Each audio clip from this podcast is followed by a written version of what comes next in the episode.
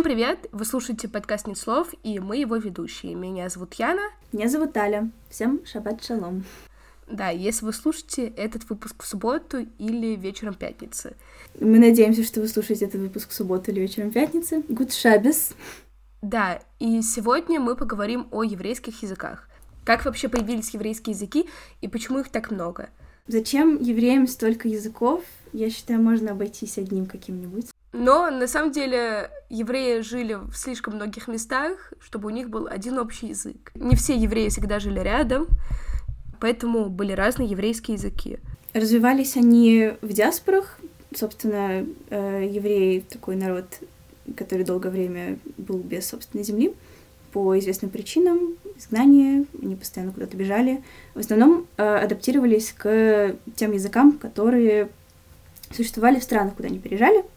То есть в диаспорах бытовым языком, например, если э, какая-то еврейская диаспора живет в Испании, то говорят они на испанском языке в быту, но при этом как-то его э, модифицируют под еврейские реалии, как расскажем в сегодняшнем выпуске.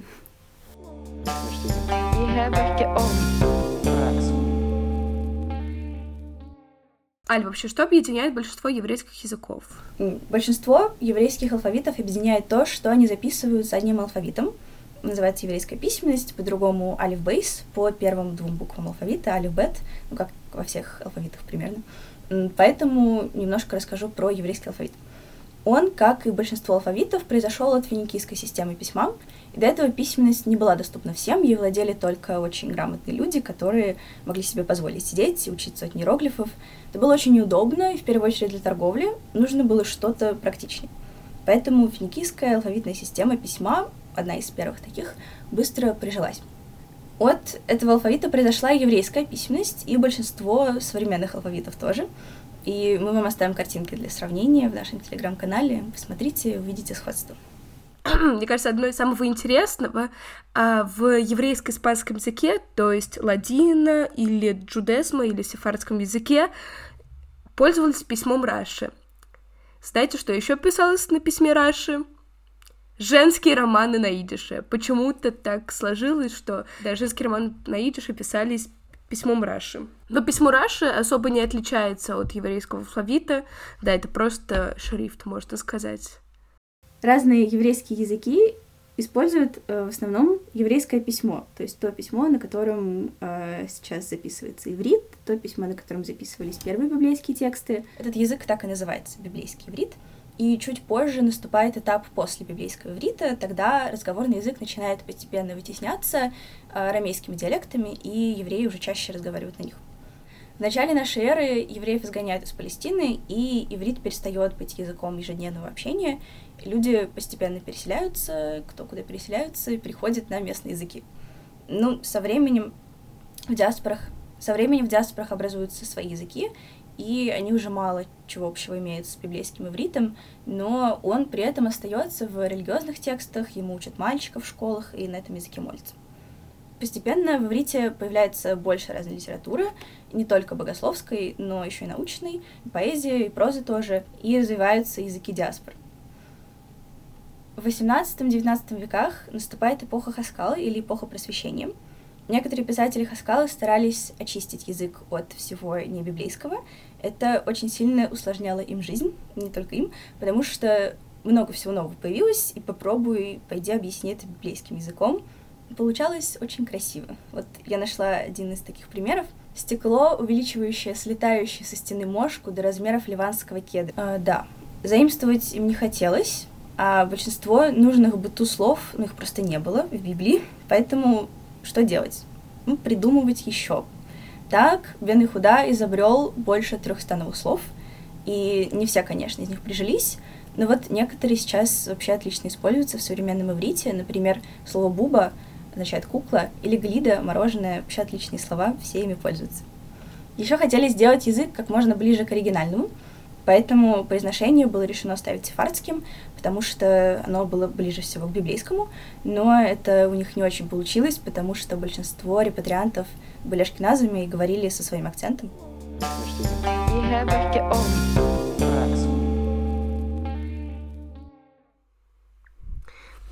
Э, мы немножко затронули идиш, и сейчас расскажу вам о нем. Это язык евреев из Центральной и Восточной Европы. Сейчас я вам так же, как Аля рассказала про иврит, расскажу про историю идиша. У меня даже есть заметки. Вообще, что такое идиш и где он изначально сформировался? Идиш сформировался в Германии, его можно назвать смесью древнееврейского и немецкого языка. Он начал сформировываться в в XI-XII веках нашей эры, когда в немецких городах уже были поселения евреев, обычно они жили в отдельных районах, потому что их туда ссылали. И таким образом евреи жили достаточно тесно, и у них начал образовываться свой язык. То есть изначально они общались на немецком, но все учили, э, но все учили древнееврейский, то есть библейский иврит, и постепенно эти два языка смешивались. То есть древне... древнееврейский в то время служил языком всех евреев, то есть если ты еврей из Германии, ты встретил еврея из Италии, вы можете поговорить на древнееврейском. Это, конечно, будет не очень просто, но возможно. Средневековым евреям вообще было трудно жить в Европе, потому что э, их то принимали, то наоборот изгоняли и преследовали. Поэтому никогда невозможно было знать точно, надолго останешься в этой стране или нет. Вообще, да. И евреи достаточно, достаточно часто приезжали вместе, потому что их выгоняли, и также иногда это было особенностью работы евреев, и из-за этого в идише не было так много диалектов, как в немецком. То есть мы в прошлом выпуске говорили о том, что в немецком носители разных диалектов не, не всегда понимают друг друга. Так вот, в такого не было, потому что они всегда держались вместе. Они, то есть, евреи. Но с 16 э, века многие евреи начали переезжать из Германии в страны Восточной Европы, и таким образом много евреев оказалось э, в Польше, Литве и Беларуси. В Беларуси больше всего. Канаде тоже есть общины, где говорят на идише. Ну, конечно, они на нем не говорят ежедневно, но на идише иногда проходят всякие лекции, печатаются книжки. В основном в Монреале, конечно, в Торонто не уверена, что есть какие-то синагоги, где что-то на идише происходит, но в Монреале точно. а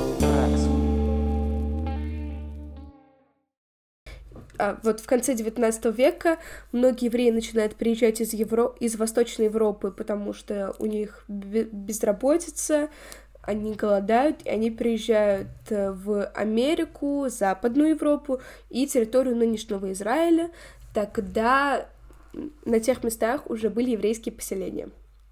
И в то время стало сложнее сохранять единый идиш, потому что некоторые евреи, которые говорили на идише, жили в Америке, а некоторые в СССР, уже в то время в СССР, потому что начался 20 век, вот. И интересно, что гибраизмы, то есть заимствование из древнееврейского языка, в зарубежном идише и в идише СССР пишутся по-разному, потому что в СССР, как у нас убрали ижицу ять, в идише гебраизмы писать стали так же, как и остальные слова. Потом э, идиш, э, идиш становился все менее и менее популярным, потому что он вытеснялся государственными языками. И сейчас, и, например, мои уже бабушка с дедушкой, которые родились в середине 20 века, они, в принципе, понимали идиш, могли на нем говорить, но это у них не было основным языком общения. В общем, и это грустно, и моя мама могла уже только понимать идиш, но не говорить на нем. Я учу идиш в дуалинго, надеюсь, это считается. Я пытаюсь продолжать историю своей семьи языковую. Я тоже какое-то время учила идиш дуалинго, успокаивала себя тем, что это считается, но, кажется, все таки нет. Хотите выпуск про дуалинго, ставьте лайки и пишите нам хорошие комментарии. Наверное, это все, что можно рассказать про идиш. И сейчас Аля вам расскажет про третий по численности еврейский язык. Третий по численности еврейский язык — это ладина. А ладина называть его не совсем правильно, потому что это скорее то, как он записывался. Правильнее называть его сефардским языком. Или джудезма. Или джудезма. Да, как хотите, называйте. Кто вы такие, что вам указывать, как называть еврейские языки. А, Мы евреи. Да. Этот язык э, один из многих языков э, еврейских общин, которые говорили в диаспорах, э, но только на нем говорили в Испании, на территории современной Испании Португалии. Когда-то был очень популярным, сейчас на нем разговаривают около 100 тысяч человек. Это в основном люди из старшего поколения, то есть постепенно язык вымирает, через несколько поколений его уже может не быть. Но сейчас он есть, можем этому порадоваться. Называется он сефардский язык. Как из названия можно понять, на нем говорили сефарды. Название это произошло от э, слова «сфарад», так евреи называли Испанию. То есть место, где они жили очень-очень долго. А на Пиренейском полуострове существовала очень большая еврейская община. Они отлично себя чувствовали во время арабского присутствия там, но э, со временем опять, как принципе всегда в Средневековье, евреи нигде себя не чувствовали хорошо, начались всякие преследования. Э, в в XV веке Фердинандом Арагонским и Изабеллой Кастильской, которые в то время управляли Испанией, был принят закон о том, что евреи все должны либо принять католичество, либо покинуть территорию Испании. А, некоторые, конечно, приняли католичество, но все-таки пытались тайно исповедовать иудаизм, и их настигла инквизиция. Те, кто решили бежать, бежали. Легче всего это было сделать по морю, так что они бежали на территории э, западноевропейских стран. Когда евреям приходилось бежать с места на место, они очень легко меняли свой язык общения на местный. И в быту использовали именно его. Но при этом для чтения всяких религиозных текстов, для молитв и даже для письма они продолжали использовать э, староеврейскую письменность и язык. Э, также было и у испаноязычных евреев, то есть когда они жили в Испании, все-таки они говорили на испанском быту. И когда им пришлось эмигрировать в другую страну, они продолжили говорить на испанском, но язык немножко консервировался, потому что испанский в Испании развивался сам по себе отдельно, а ладина, на котором говорили они, который постепенно стал отдельным языком, тоже развивался, но в свою сторону. Поэтому, если вы услышите ладина, то, скорее всего, найдете в нем очень много э, всяких штук, которые были свойственны староиспанскому языку и всяким староиспанским диалектам, на котором, собственно, говорили в 15 веке в Испании.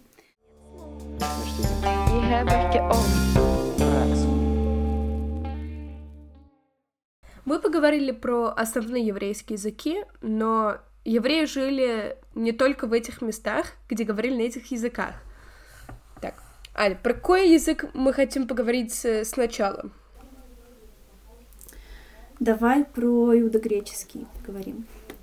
Иудогреческий особо ничем не отличается от обычного греческого на самом деле.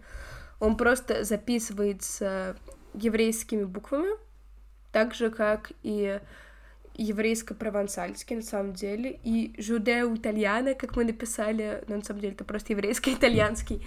Вот, они, в принципе, почти ничем не отличаются от местных языков, просто записываются еврейскими буквами, а, и они уже вытеснены государственными языками, поэтому у нас больше нет жудео-итальяно и еврей-ингрис, как я написала, греческими буквами. Вот. Собственно, ну да, они все примерно похожи, э, выделяются только идиш и ладина из всех таких языков диаспор. И еврейско-таджикский, я считаю, выделяется. Еврейско-таджикский тоже. Ну, еврейско-таджикский, на самом деле, это тоже просто диалект таджикского, записанный еврейскими буквами, но в какой-то момент на нем даже учили в школах, и был театр именно на еврейско-таджикском, вот, но вот в этот момент он уже записывался славянскими буквами, а в 1940 году ликвидировали все заведения. Так можно сказать, ликвидировали все заведения? Прикрыли. При... Закрыли все еврейско-таджикские заведения. В 1970-х годах Э, были, конечно, носители этого языка, но они предпочитали говорить на русском, потому что на русском говорит больше людей, чем на еврейско-таджикском. Спасибо всем большое, что послушали этот выпуск. Спасибо нашему монтажеру Максиму Захарову за то, что монтирует этот выпуск. Подписывайтесь на наши соцсети, все ссылки есть в описании. Ставьте лайки, подписывайтесь на наш подкаст. Да, друзья, подписывайтесь обязательно на наш Инстаграм, на наш э, Телеграм. У нас там всякие дополнительные материалы есть. Вы их можете посмотреть. Все картинки, э, все алфавиты, все карты и всякое, что нам покажется нужным. Слушайте наш подкаст, будьте счастливы, учите лингвистику. Много абсолютно.